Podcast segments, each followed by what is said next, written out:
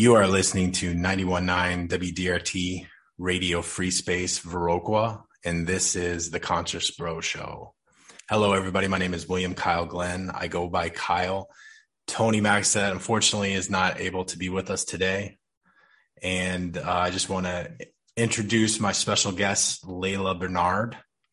I've been wanting to have Laila on, I think, for a year. It just hasn't really lined up, but uh, we got a perfect Uh, timing now to finally get her in because it's Halloween soon. Oh yeah. So it's the time of the, the thinning veil and the shadows are looming. And exactly. And I'm a Scorpio, so I like to get into the dark. And so that's why I've always liked you, Kyle. Oh, you're good. A weirdo. Definitely. So we're going to talk about this, this topic I've been wanting to talk about for so long. Um, I read this book that I, I was made aware of from Laila, or at least indirectly from Laila, called Existential Kink. And it was it was really a breath of fresh air for me because, um, you know, I, I've studied a lot of different things that have to do with like manifesting your reality and thinking positively and stuff. But it, there always seems to be a big portion of that missing. Um, it has with this, though, it's like, well, I'm going to let you talk about it, but it, it basically brings out the the dark side to that and how to acknowledge the dark rather than try to like squeeze out positive thoughts and stuff and try to think positive. You actually, there's a place to put all these dark emotions and stuff that I really, really like. But before we get into that, I, I just, let's introduce Laila. Laila, she, she used to live in Viroqua. Now she lives in Pittsburgh, Pennsylvania. She's an E K coach, and I'll I'll just send it to you to.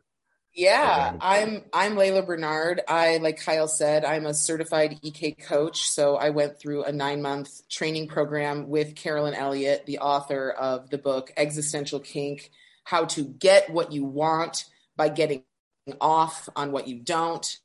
And um, yeah, I encountered that work about three years ago in two thousand seventeen, and it was everything that I already knew, and reading it, written by the brilliant Carolyn Elliott, sparked a fire in me and turned my whole inner psyche into an alchemical cauldron where the lead of trauma and suffering and self-doubt is just endlessly, endlessly being turned into the gold of truth realization and peace and equanimity in the face of lots of crazy stuff. I mean, life is crazy. Life's a whirlwind. So it's always going to come at us. And, you know, this existential kink tool, it's really a self-inquiry type of tool, um, is really just, it, you know, it's exactly like you said, Kyle. It's really the missing piece from law of attraction stuff. Great. Well, so yeah, anyway, to say more about Laila, like, you know, if for our local Viroqua audience, many of you have had the pleasure or the horror of interacting with me. However you have chosen to experience it, that's up to you, not me. Um, so some of you know me personally, but um, if there's any out of Viroqua listeners, I'm Laila. I am a vast mystery and the mate and companion of all beings as immortal and fathomless as myself, in the world's words of Walt Whitman. And uh, I really exist to be here to help people through the like life and death existential crises that we all go through, and that um, or that or that we avoid going through to our detriment. So it's really it's really my great pleasure to have gotten onto my life's work of being like, yeah, we we got to go into the dark back alleys of the psyche if we really want to be happy and whole. We cannot sweep it under the rug and expect to feel good. Right on. We got to deal with our S H I T. Deal with it. And, and, and it's, you know, I mean, I feel like the, the beautiful blessing of existential kink that like came into my life is that like, we are all so full of nonsense that causes us suffering. And, you know, in many spiritual traditions, just like the aesthetic way that spirituality is presented, it tends to be very austere and like tidy and organized and like calm. So a lot of us, I think a lot, especially a lot of like female identifying and like socialized as women people, feel a bit excluded from the world of spirituality because we're messy. Like it's messy in here and we know that. So there's a way in which the like monastic pure white light vibe is just like automatically not an invitation, because you're like, I mean, I've had this experience many times. Like, you're probably listening, people in Viroqua, who have invited me to your spiritual gatherings and then been like, mm, I don't know, Laila's got like a lot of um, power and uh, feelings and uh, a, like she brings a lot of energy that's maybe a little chaotic. So like, maybe you shouldn't come to our gathering anymore. And um, so there's just like an anti-invitation to the like, you know, messy, chaotic, creative, you know, endlessly expressing itself in all of the colors of the rainbow vibe to this like pure white light thing. And what existential kink really, to me, the gift of it is that it brings in this like darker, more accepting of the full spectrum of experience vibe that really helps you understand the true teaching of Tantra, which is that like, we are here to learn to love everything, and not like to love it until it changes into something better. Like, we're really here to give love to what is. In the words of the great Byron Katie, the object of life is to love what is. And sometimes what is is like horrifying and overwhelming and very painful and sensational. And there's a lot of ways in which we are taught to believe that like that's shameful, that's dirty, that's bad, that's wrong, that's chaos, that's destruction, that's awful. And we shouldn't love that. But that's not what the great sages teach. That's just not what they say. Like, everything is lovable. Even horrors are opportunities to love. Well, that's what, if you think of unconditional love, wouldn't that be what that is? Like, loving without conditions, no matter what.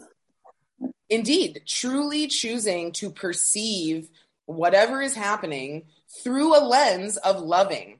And like, we get all like, I mean, I don't even know what words mean. Like, I've been working with magic now pretty hard for three years. And one of my favorite gods is um, Mercury. One, one of the fa- my favorite functions of the whole total psyche of, you know, the collective unconscious and ourselves is Mercury, who is the mind, who is the like, you know, he's also Odin in Norse myth.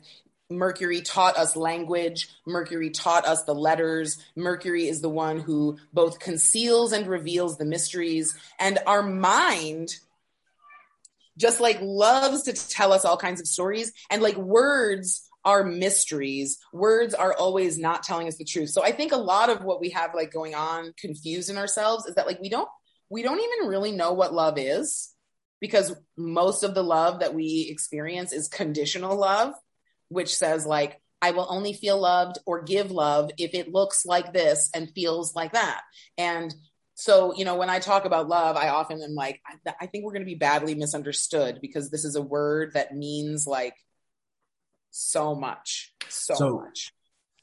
So basically kind of what you're saying, to sum up some of it, is in traditional spiritual, a lot of spiritual work and a lot of especially new agey philosophies, it's kind of like, you're forcing this like white light goodness, and you're kind of like, you have this broomstick and you're just like beating down the bad, like, just go over there. I don't want to deal with this. Like, we're positive. We're not going to deal well, with the bad.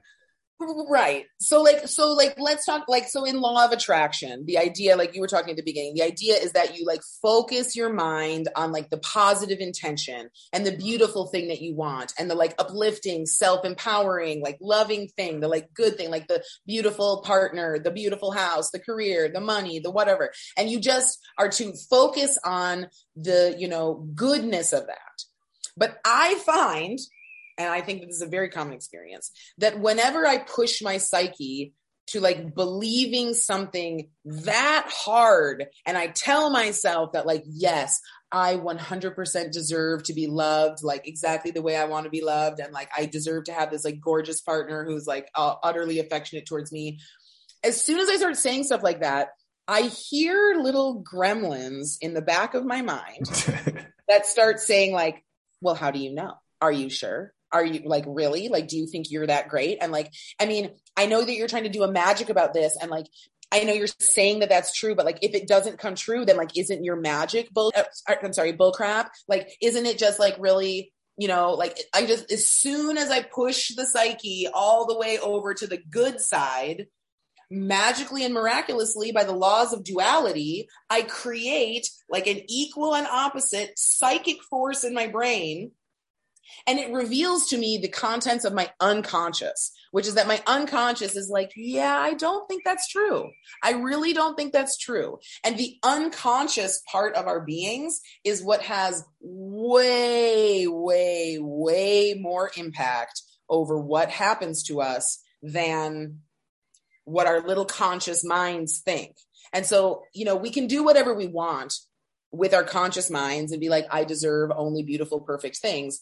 But as long as there is unconscious stuff in you that is like, no, I, I don't deserve that. Uh, I'm just a piece of junk like everybody else. And who am I? Like, I, you know, I don't, I don't give money to charities. I don't, I'm not a perfect person. Like, I sometimes yell and scream. Like, maybe I don't really deserve that. As long as that unconscious contents is still in your mind, that's, that will be your reality. That's just how. So even if you're taking this, this approach of like, you're beating down the bad with a broomstick, like st- keep this away, I want to think positive. You're saying that, that, that, that, that ends up, that darkness ends up being what controls you in the end. Is that kind of what you're saying? Well, absolutely. Because, you know, as Carl Jung is quoted famously as saying, until you make the unconscious conscious, it will rule your life. And you will call it fate. I wrote that down, actually. I was going to say that, so I'm happy that you said that. Yeah. If, until you make the unconscious conscious, you will rule your life. And you will rule your life and you will call it fate. And Boom. So paradoxically, what happens with a lot of people who get really heavy on the like super positivity manifestation train is that instead of dissolving the unconscious beliefs that they're not worthy and that they don't really deserve the things that they should have, and that there's all kinds of very good and logical reasons for them to not have the amazing things that they want. Instead of dissolving those beliefs, if you just focus on the positive and be like, no, no, get out of, I banish you negative thoughts. Where do you think you're banishing them to? Your psyche is a holographic reflection of the totality of all psychic space. There is no outside of you for any, for any of your junk to go. So when you're just putting it out of your mind like that, what you're really doing is repressing it deeper and deeper into your psyche, making it div- more difficult to work on, and paradoxically more powerful over your experience. So there's a way in which this like utter focus on like only being conscious of the positive basically puts anything that's not this like very tiny box of positivity deeper and deeper into unconscious, shadowy, monstrous darkness.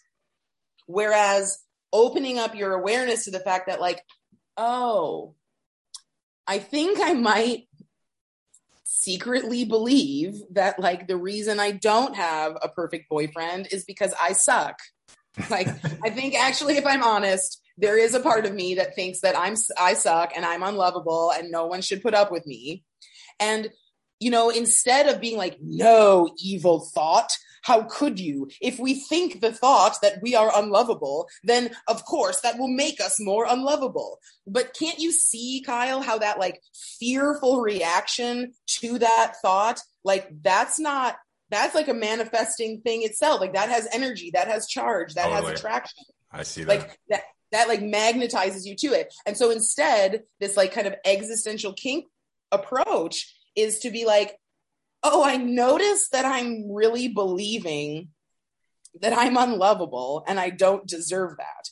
First of all, like even just having a sense of humor about noticing what you're thinking without deeply attaching to like, oh my God, the fact that I think that I'm unlovable must block me from love. Like, oh, like already you're in a tailspin. But if you can just be like, oh, I notice I'm having this thought. Okay, cute, cute thought, cute thought. Let's go into that. What if I am unlovable? What would it mean about me if I was unlovable? What would I be, you know, like just really investigating and being with it. And the existential kink move is to be like, okay, thought that I'm unlovable, you're here for a reason. And Tantra, all of Buddhist thought, t- Tantric Buddhist thought, and many other schools of religion and wise people have suggested to me from their lofty perspective and gnosis that actually this is a world of exploration and delight and love and curiosity and pleasure. So, well, pleasure and pain, but like, that's what the kink thing is all about, is like, where's the line between pleasure and pain, really? Anyway, um, this whole thing is about saying, okay, the fact that this thought, this story that I'm unlovable and I don't deserve, the fact that that's there is not evidence that it's true. It's just evidence that it's a fun and entertaining and like weirdly, derangedly, like exciting thought to think. Like there's some part of me that really wants to believe that. And so the existential move is to get on the side of the part of yourself that truly wants to believe the story that you're unlovable and to just give it a little bit of a chance to have what it wants. And instead of fighting against it and being like, no, self, you're so lovable. You're so sweet. I mean, come on. Like, don't you see how awesome you are? Like, frankly, that's annoying to the part of yourself that's like, no, I'm unlovable. I'm a terrible monster. No one should ever come close to me. Like, when you try and talk that part of yourself out of that, you are not allowing that part of yourself to get off. And you're not accepting yourself, right? You're literally not accepting yourself. Precisely. You're doing that. You are, you are saying to yourself hilariously that like, I'm so lovable that I can't think this, like, I can't think this thought that I'm unlovable. That thought that I'm unlovable is unlovable. And like, there you are not loving yourself. Right. Right. It's like very, it's like a, it's like a little swirl that takes you very quickly into suffering and accidentally hating yourself and then making that story that you're unlovable bigger, but never giving the part of yourself that weirdly, dementedly, irrationally, just kind of likes that story. And we kind of like to see what that story is all about and what it's like to feel that. Like, no matter how bad you act or how whatever, how messed up your thoughts are, I'm still here with you. I still love you. I still accept you for who you are. I'm not going to abandon you just because I don't, I think and that also, the thought is wrong. There's that. And then, I mean, even a step further in the existential kink thing, which was what I love because it has such a powerful balancing force. Like, yes, Kyle, you are totally right that the middle way of like, whatever happens, I accept, I approve, like I'm here, I'll never leave. That is the middle way. But so many of us have been like polarized to like fetishizing the good. Like, I don't even know what good and bad mean anymore, but I think you guys probably have some ideas about what's good and what's bad. And you definitely don't want to do bad stuff. And you probably definitely do want to do good stuff. And you don't want people to think bad things about you. And you probably only want people to think good things about you, whatever those things are. And we're also polarized to being like, like obsessed with the good and hating the bad, that this existential kink move, I know, is very necessary to actually swing the pendulum kind of far in the other direction, even momentarily. We're talking like a fifteen minute meditation here, like momentarily going onto the side of, you know, for example, this like delusional thought that I've been sharing, which is I'm unlovable and I don't deserve love. Going in like the pushing the pendulum to the other side and being like, no, secretly, I'm not just going to approve. Like, I'm not just going to uh, accept that part of myself that has that thought.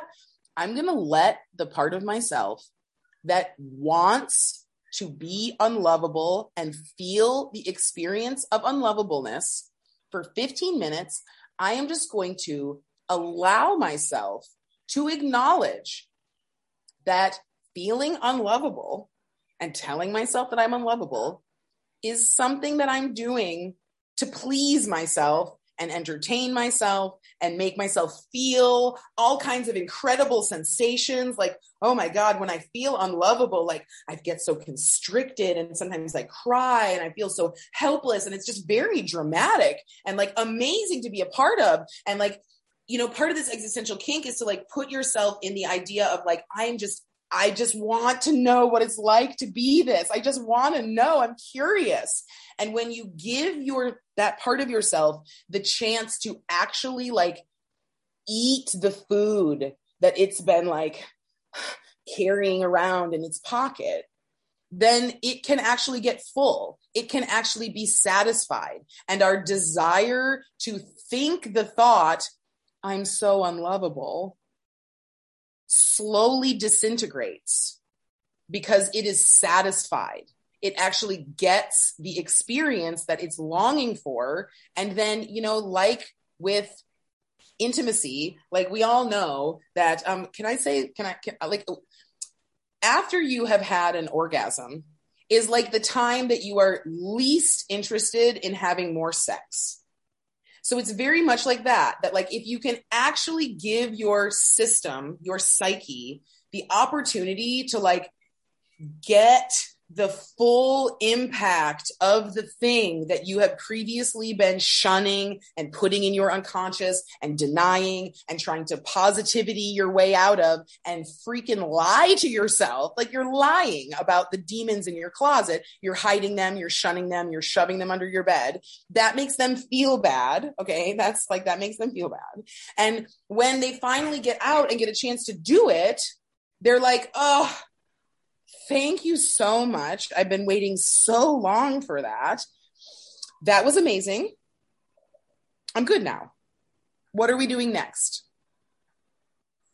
Um, but like, I, I feel like people would be afraid if they let those demons out, the demons would just take control of their life. You know what I mean? Like if you start, what could you say to that? Like if you, well, I will say that one of the very best pieces of information that I've ever gotten from people who like to work with demons is that what, what makes demons really scary, what really upsets demons and makes them attack you and act in very monstrous ways is when you approach them like they're bad. If you approach a demon full of fear and full of judgment and full of hatred and feeling like, I really wish I wasn't having to talk to this demon, the demons are like, oh, you think I'm scary? You're scared of me now? Well, let me show you some real scary stuff. Let me give you what you came for. Oh, you came to me with fear? You must want more fear. And so that's how most people, like that's exactly where your question is coming from, is that most people are truly terrified of their demons and their shadows and all of these quote unquote bad, negative thoughts that they have. And so they approach them with fear. And so then those demons like rear up ever larger into more and more horrifying forms because they're just feeding off the fear that you're bringing to them. So this existential kink approach is about not reacting to your demons with fear and reacting to them as like beings that want beings that want what they want. Like they want what they want. And, you know, they don't have to do anything to get what they want because these are all stories. We can just get off on them in our minds. We can feel the sensations that those stories awaken in us just by thinking about it in the privacy of our own minds. You know, like for example, Kyle, I'll give an example. Okay. When I was struggling with money and like enjoying living in the virtuous poverty of like, I am not one of those evil rich people who takes money from others. I am a good person who doesn't deal in this devil currency.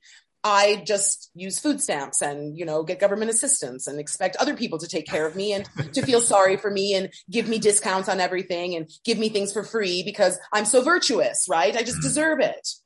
Um, when I was really in this poverty mindset, and then I wanted to get out of it and like have more financial security and more financial abundance and like more fun. Um, I, you know, I noticed in myself that like what I really had in like changing the stasis of my like comfortable poverty that made me feel so good about myself and trying to jump into something larger was that I was like, well, what if I jump and there's no safety net and I end up homeless? And I like for a long time would be like, oh my God, the fact that I am having these like fantasies of like living on the street and like dying in utter insane poverty, like smelling like urine in a gutter somewhere. Like I, like there was a part of me that was like, oh my God, is that what's coming? Like, I better not focus on that because I don't want to bring that in. Very, very po- like law of attraction style thinking. Like, just don't think about it. Just don't look over there. Like, don't look in the gutter at the homeless people. But of course, that's just, that's just rank aversion. And the Buddhists will tell you that like, you're not going to get anywhere spiritually being full of aversion. Aversion is the same thing as attachment. They're identical sides of the same right. emotional spectrum. Totally. Totally. So, so it came to, I, came, it, I started to realize like I'm being, I'm having aversion, which is the same as attraction. So I actually might, through my deep, not wanting to look at this homelessness fantasy, I might accidentally call that in because clearly there's a part of me that's fascinated by it. There's a fascination. It keeps coming up because like anxiety is fascination, right? It's just perseveration on something negative. It's fascination with something that makes you feel scared, right? So I realized that I had this fascination with the possibility of ending up as like an insane, broken, homeless person. And so I, I realized what I was doing. I caught myself. That's the beauty of mindfulness and awareness and like allowing yourself to look at what's there. I saw myself doing this and I said, I need to take a different approach. So instead, what I started doing was when these It, negative, oh, scary, oh, intrusive thoughts about my future as a mentally ill, urine-smelling homeless bag lady would come into my mind, I would be like, you know, that would be a really interesting experience. There are a lot of souls in this world who live that life. And um, it's being experienced by the collective. And who am I? Who am I to decide that that is an experience that isn't good? What if it is? I'm I'm curious. I'm just curious. So I'm just going to sit here in curiosity of this experience and be like, what about this is so interesting? And I just, I think what I'm really trying to get at here, Kyle, is that I just let that fantasy play out in my mind. And instead of infusing it with like, oh no, I'm making it happen. I shouldn't be thinking this thought, which like, that's just disharmony in your system. I was like, the thought is arising. It must be because I'm utterly fascinated and obsessed with it, which means that secretly I must like it. So when the thought arises and the fantasy is playing across the screen of my mind, why don't I just enjoy it? Like, it'd be great. I wouldn't have a job. I could just act like a crazy person and just talk about Jesus all the time. I noticed that a lot of homeless people are really close to God. So maybe in becoming homeless and giving up all my possessions and losing everything, I would have amazing spiritual epiphanies. I would just be in the flow of like the abundance of what people want me to have. Maybe being homeless is an utterly different experience than I think it is. Maybe I'm a sick freak and I would like to know what it's like to be like badly abused or have all my things stolen. Maybe I just am fascinated by this, like a movie, like a horror movie. And I'm just going to allow it to play across the screen of my consciousness without fear, without aversion, without worrying about it, and just let myself watch the movie like the entertaining, interesting, amazing, enlightening, consciousness expanding movie that it is. And I enjoy movies. I'll just eat some popcorn while I watch them, and they'll make me ask deep thoughts about the nature of reality, and they'll make me be more thoughtful in my interactions with other people. And there we go. And now, paradoxically, I feel like I have gotten what I need from the experience of homelessness because I let myself really inhabit the thoughts about it that were naturally arising. I loved those thoughts. I saw them as explorations that were totally allowable. My mind can think whatever it wants to think, and I can ask it questions, and we can discover more together. And now I just don't feel the same charge around the fear that, like, oh my God, what if everything falls apart and I'm left with nothing? I'm like, well, I guess I can just do anything I want, because if I'm, if everything fails and I'm left with nothing and I'm homeless, like, I, that's not that bad. Like I, I already went through it in my mind, and I've, I made peace with it. I'll just be one of those people. And don't, don't those people and that experience deserve love so, and not so, shame? So what happens then? You've, you've gone through that. You've watched the movie, because nobody likes to watch a movie where it's all good, right? You want, you want a movie with conflict and suspense and all sorts of stuff. So you've watched that movie, yeah, and you've accepted all that. What, what happens? What then? Well, I mean, honestly, Kyle, like I'm trying to say, it's like when you, like, like how many times can you really watch a movie before you're like, yeah, I'm good. Like I've seen that movie. Right. And I feel like, like that, that, that's the get off in existential kink. Like that's what we're talking about. I mean, sometimes it's like a very orgasmic, like getting off, like, whoa. Sometimes it's like really allowing yourself to feel the grief that you've been repressing, and you have a big emotional dump. And sometimes it's just a feeling of like, huh, I notice that my urge to watch that movie just doesn't come up. I just, I've seen it. I I got what I needed to get from it. It's, it's not as fascinating to me anymore. So that, like, you know, sometimes the thought occurs to me that, like, maybe I'll end up homeless, but like in the past when it would occur to me that, like, oh my God, what if I take this huge risk and I move to Pittsburgh to go work with my amazing colleague? And like, what if it doesn't work out and I'm like homeless and I like, don't have anything? Like it would be anxious. I would be like, oh, maybe I shouldn't do that courageous thing then, because it could end in this and I'm afraid of that. But now that thought still arises, Kyle. Like the mind just, like thoughts just arise in the mind. Like you've meditated, you've noticed, like thoughts just come and go. And now that thought sometimes occurs to me, and I like genuinely, I'm like, okay, cool. Well, like that's the worst thing that could happen. Like whatever, dude, like we're gonna be fine. And like, there's no more of that, like sticky, like, oh, oh God, oh God, we better avoid that. We better not go over there. So don't do this other thing, because maybe that will lead to that. It's like, oh yeah, yeah, I could end up homeless. I could. Yeah. So you're free. You're free to kind of do the thing you really wanted without all the fear, basically. No. Uh, yes, Kyle. Freedom, freedom. Freedom.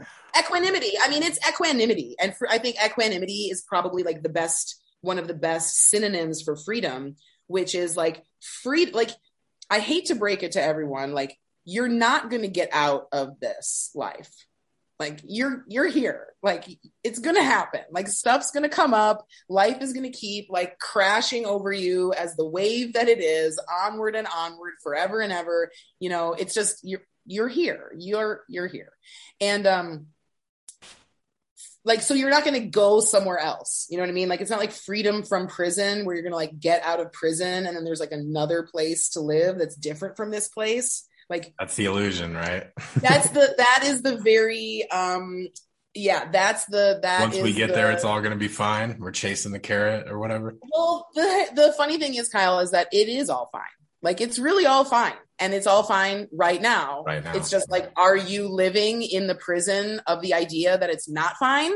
Or are you living free with the equanimity that literally no matter what happens, what you really are is indestructible, inviolable, infinite, and hugely loving. Like, you are fine. What you really are can never be harmed. And so that's really what this existential kink practice is about, is on like the largest, most zoomed out level, Kyle. It's about making that unconscious truth of what we really are, which is consciousness itself, that loves every experience regardless of what our human systems of morality and aesthetics think. Consciousness is hungry for experience, and it finds all experience delicious and delightful and fascinating and like wonderful. Our human egos have other ideas, but consciousness makes all of these experiences to happen because it prefers experiences. Period. Full stop. And when we do this existential kink more and more on the little annoyances of our lives, and then the like larger disturbing patterns, and then on the like really deep, you know, childhood spiritual wounds that we all carry, as we slowly pick apart this illusion that we don't like this, we don't like this, we are left making the true truth that we are mostly unconscious to conscious, which is that what we really are is consciousness that loves experience, period. And we can love all of our experiences, and none of our experiences can ever truly harm the consciousness that experiences them. Never. All right, well, you are listening to ninety-one point nine W D R T, Radio Free Space Viroqua, and this is the Conscious Bro Show. I'm here talking to my guest, Laila Bernhardt, and we're talking about existential kink. Uh, I don't know if I can sum it all up, but it's basically looking at your shadow and learning to accept your shadow side and learning to love love your shadow side. Yeah, so one of the things that I... I, like that's rolling in my mind from what we were just talking about, Kyle, is that like, this all sounds great. Like almost everyone probably wants to know themselves as like an utterly inviolable, totally safe, totally infinitely powerful, capable, ultimately creative, amazing thing. And so you might be asking yourself, like, why don't I feel like that all the time? Well, because there's like unconscious beliefs that make you not want to to perceive that.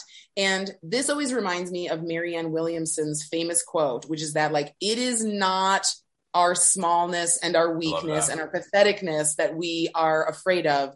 It is our immense power and magnificence that we are most truly terrified of. And so really, so there's like all kinds of reasons. Like there's all kinds of stories that we all carry around, basically to shield ourselves from the pure terror of how incredibly awesome and powerful and safe we truly are. I love that. Like many of us just would prefer to be sad victims who need other people to rescue them and feel bad for them, because there is a weird paradox that, that like, when you don't really feel bad about yourself, because our society is so obsessed with feeling bad about itself, like it it does become more difficult to interact with people, because people like don't really know how to respond to you and interact with you if you're not feeling bad. I feel like you. I, right? I, I, like I, misery well, loves company. Misery loves company, Kyle. Totally. I, I want to, so I got a question for you, because I want to clear something up. So like when you're, you're looking at the darkness, you're experiencing all that, that darkness, and you're accepting it and you're learning to love it. You're not actually acting on it though, right? Like what if somebody has this weird kind of messed up desire? They have this imaginary thing that they're going to go murder somebody or something. Obviously you don't, I just want to clear this up. I think that's, yeah. Obvious. I mean, obviously, obviously I'm not telling people to go kill people and like do the worst possible things, but I also want to assure anyone who's listening, who maybe accidentally or on purpose may have killed someone, I still love you. You're still okay. And like, you don't need to hate yourself for that. Like those are things that happen. Death happens. Nature murders everyone. So like, Like, I just want to say that, like, truly, truly, like, I'm not saying there's enough horror in the world. We don't need to add more horror to it. So don't, I'm not advocating doing horrors. But if you have perhaps done something horrible in your life, I don't want you to feel that you are excluded from knowing the peace and equanimity that we're talking about here. So I just wanted to say that. I'll, but yes, to answer your question, Kyle. Okay. Right. So like, let's say that, um, let's say that your issue, right, is that you just feel a tremendous amount of anger and rage towards someone. And you have this like fantasy of stabbing them. Like we've all, we've all thought about stabbing someone that we don't like, let's be honest. And honestly, that, what I just said, is like an amazing thing to apply to yourself, is that like, I assure you that whatever evil, weird impulse and thought that you have, everyone else has had that thought. So like, you don't need to be afraid of your thoughts, and you don't need to push them into the shadow. The reason these thoughts emerge is for us to look at them, love them, and let them go. So the idea here is that like, if you've got this revenge or murder fantasy, and it's not giving you a lot of pleasure, and it's causing you pain, because like, sometimes I think about hurting people and I'm like, yeah, that would feel amazing. Yes. And now it's done. Now I did the violence in my mind, and now I don't need to commit it, and I got off on it, and it's great. So basically that's what one would do, is to sit with this disturbing thought, this violent, shadowy desire, and set a timer for fifteen minutes so that it's contained, and say to yourself, for the next fifteen minutes, I'm going to step out of my own way, and I'm going to let myself just really enjoy what it would be like to punch that person in the nose. I'm just going to acknowledge that what I want right now is to just violently, violently express myself to this person, and to just go into that, see what emotions arise in you, see what sensations arise in the body, and to just evermore during that fifteen minutes be like, I am willing to acknowledge that I enjoy this very much. For the next fifteen minutes, I'm willing to let this violent part of myself get what it wants. I'm willing to let love all of myself. I am willing to give approval to this violent urge. This violent urge is silly, and this violent urge doesn't mean anything bad about me. This violent urge has every right to exist within me. It's allowed to want what it wants. And as you do that, as you do that and have those sensations like course through your body of both the like violent urge to just hit that sucker where it counts, and at the same time, instead of the usual like, oh my God, I'm such a bad person, I can't believe I would think about doing that, instead being like, oh yeah, it would feel good, would it not? Yes, we are allowed to think this. Yes, yes, yes. I love you, baby. You are okay. Like, that love and approval has is like the only substance on earth that has the power to dissolve the like violent rage. Wow. That's it. That's so profound. It's like the opposite of everything that we're told. Kind of. I know, Kyle, but like, look at the world that we live in. Like, is this the ideal world? Maybe we should listen to Jesus when he said, repent, sinner. Repent means turn around, go the other way. Wow. What about someone that has like really, really intense trauma? Like maybe like childhood abuse? Can that like, would yeah, it be so dangerous if they went into something like this? If they really. Um, right. So we are always, you know, never take yourself into a place that you know you can't manage on your own. So if you have really deep trauma that causes you a lot of shame and disturbance, you probably want to see a therapist. However, I have definitely, definitely talked to people um, who had things like massive childhood abuse happen in their lives. And, you know, they started slow with existential kink, like getting off on like, why does my partner ignore me when I send him memes? Like, why doesn't he respond? Like, like getting off on like, I think I secretly enjoy feeling rejected. Actually, maybe rejection and being ignored, like gives me like a big charge that I like love perseverating on and thinking about and getting obsessed with. And like, you know, that part of me is just part of me, and it can have what it wants. Oh, you're so rejected. Oh yeah. So like, you know, work on these small things first. And as you get a knack for like learning how to like link these shadowy things up with the feeling of like, it's it's all good. I, I like that, actually. I'm I'm willing to feel this. I'm willing to feel all of it. Actually, that's why I came. That's why I incarnated. That's why I'm here. Love it. Love it all. Um, as you develop skill in building that, then yes, like the, the things that remain are like our large childhood traumas. Don't start with your large childhood trauma. Like if there's something in your life that you're listening to me talk about and you're like, F you, Laila, how dare you tell me that I wanted that and I like that. Don't go for that one. Don't go for that one now. That's too deep under piles of other judgments and things that you have on top of yourself. And there's nothing wrong with that. That's where we all start. We all just have to start with like, we start EKing our like kind of trivial annoyances where we like where we can kind of already feel the humor. And like maybe you already admit to your friends, like, I know he's kind of a jerk, but like secretly I like I like that.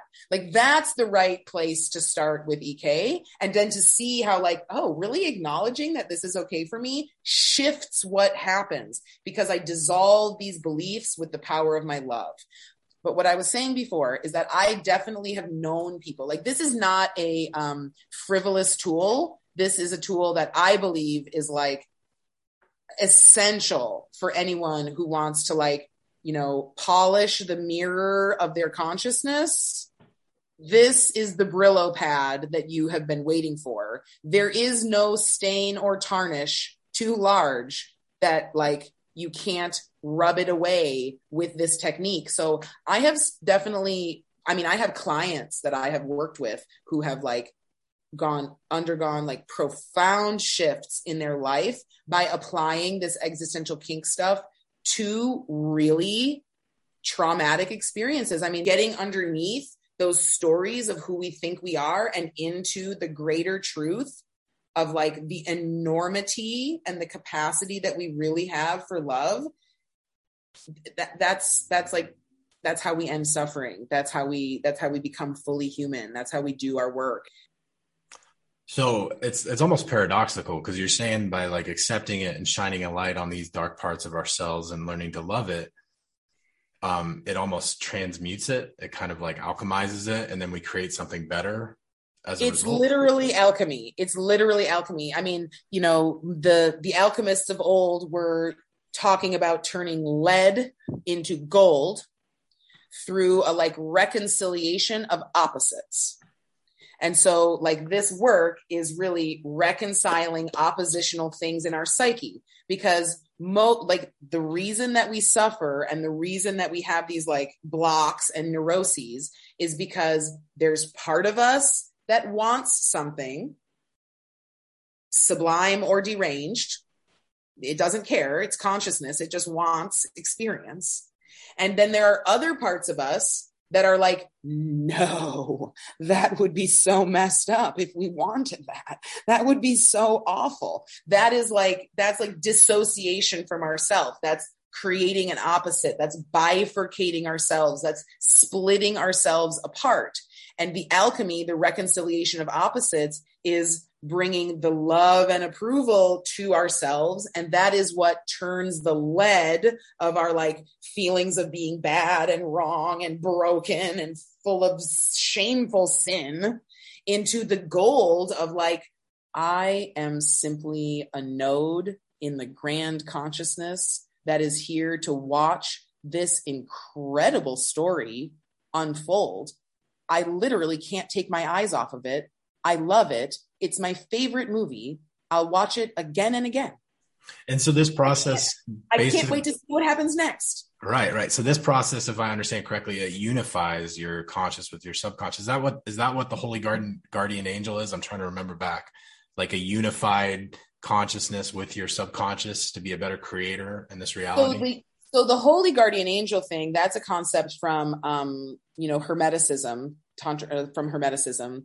And um, the Holy Guardian Angel is basically conceived of as like, okay, so yes, the truth of the matter is that like we are just one big consciousness dreaming itself into a zillion pieces and then playing with itself because that consciousness is very lonely out there being the only one. So we're just out here having a great time, pretending to be each other so we have something to do to spend eternity.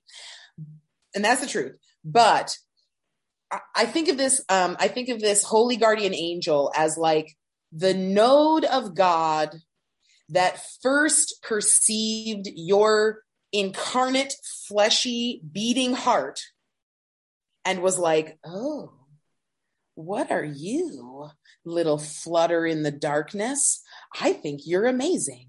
I want to know everything about you. What are we going to do? And like that divine attention of the consciousness on the like fluttering, fleshy heart, that divine consciousness is our holy guardian angel, our higher self, the part of God that is uniquely obsessed with us as individuals, right? Like it's the part of God that fell in love with my heart, the part of God that fell in love with your heart, the part of God that fell in love with each person's heart and is like, I just want to know what it's like to be you, to be this, ah, to be this. And we mostly don't identify with that part of ourselves. We mostly identify with the part of ourselves that is worried about like eating and like being accepted by others and not getting exiled from the social group and making enough money and like having the kind of sex that we want to have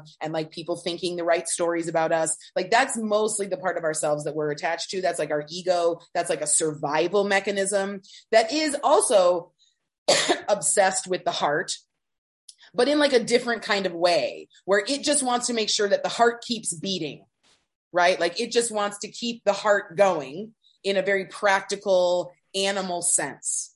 And this other holy guardian angel is like, what, what can we become? What can we do with this? Anything we want, let's go. And that's the holy guardian angel. And when you make contact with your holy guardian angel, your holy guardian angel will take you where it wants to go.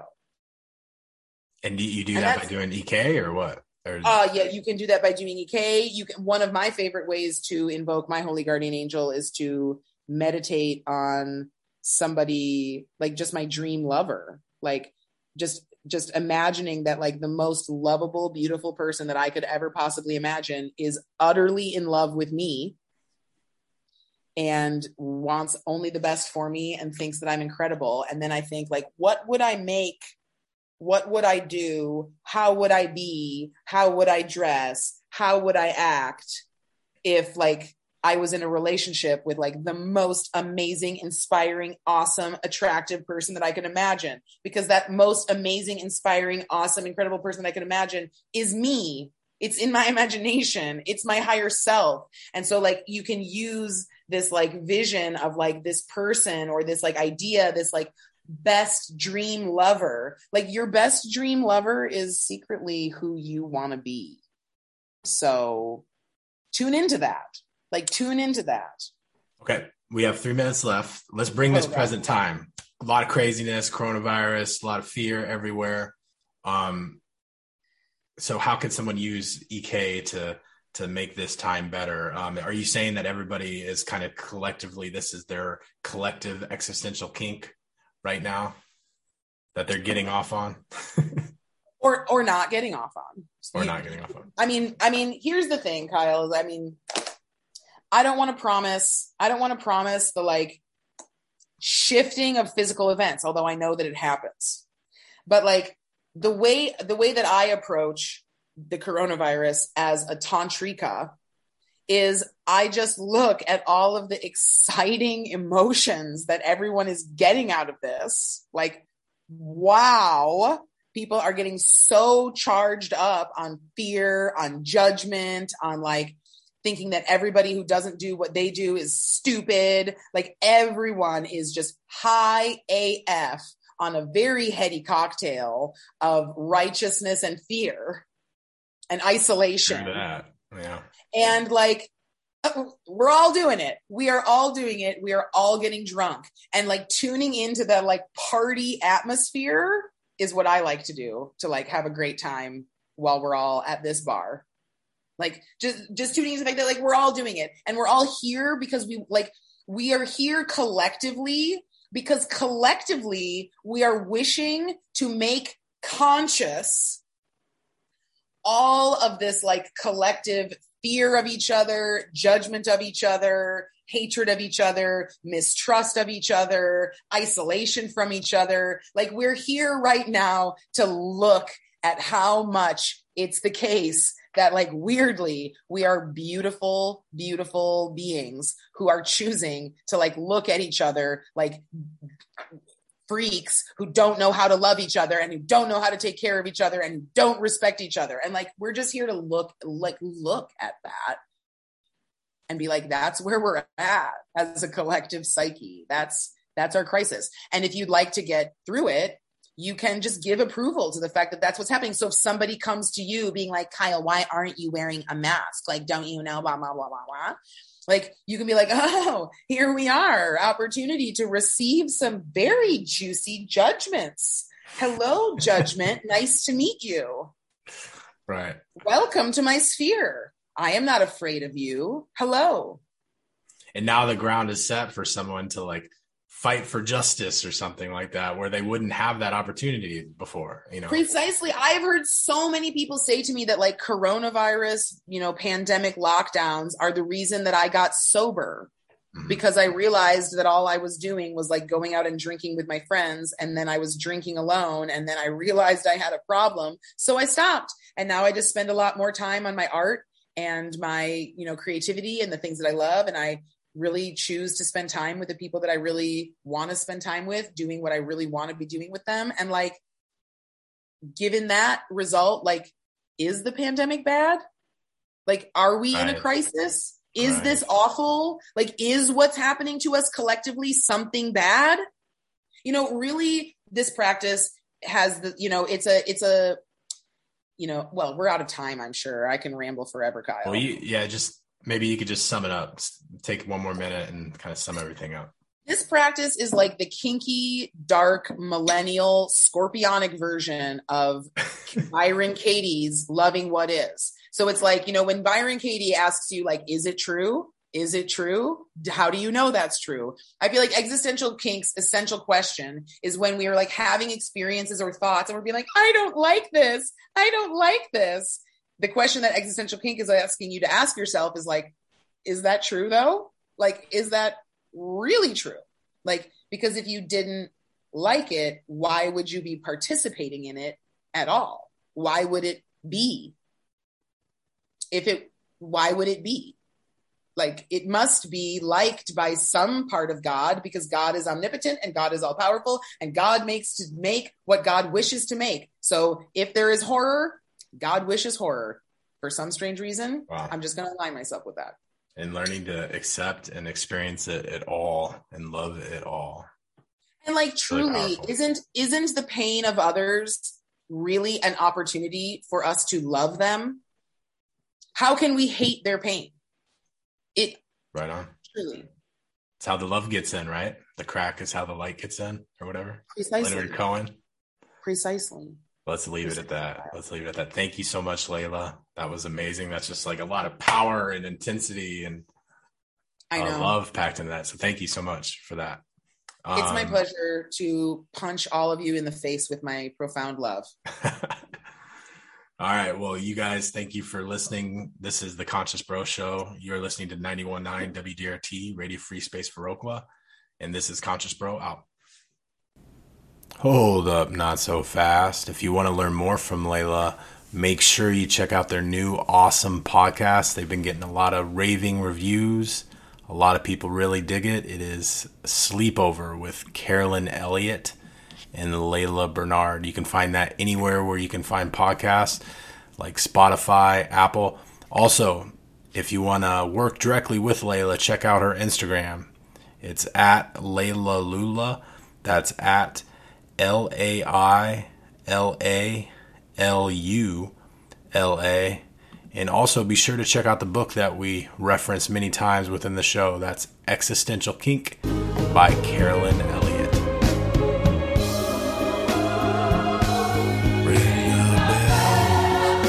Still can ring. Forget.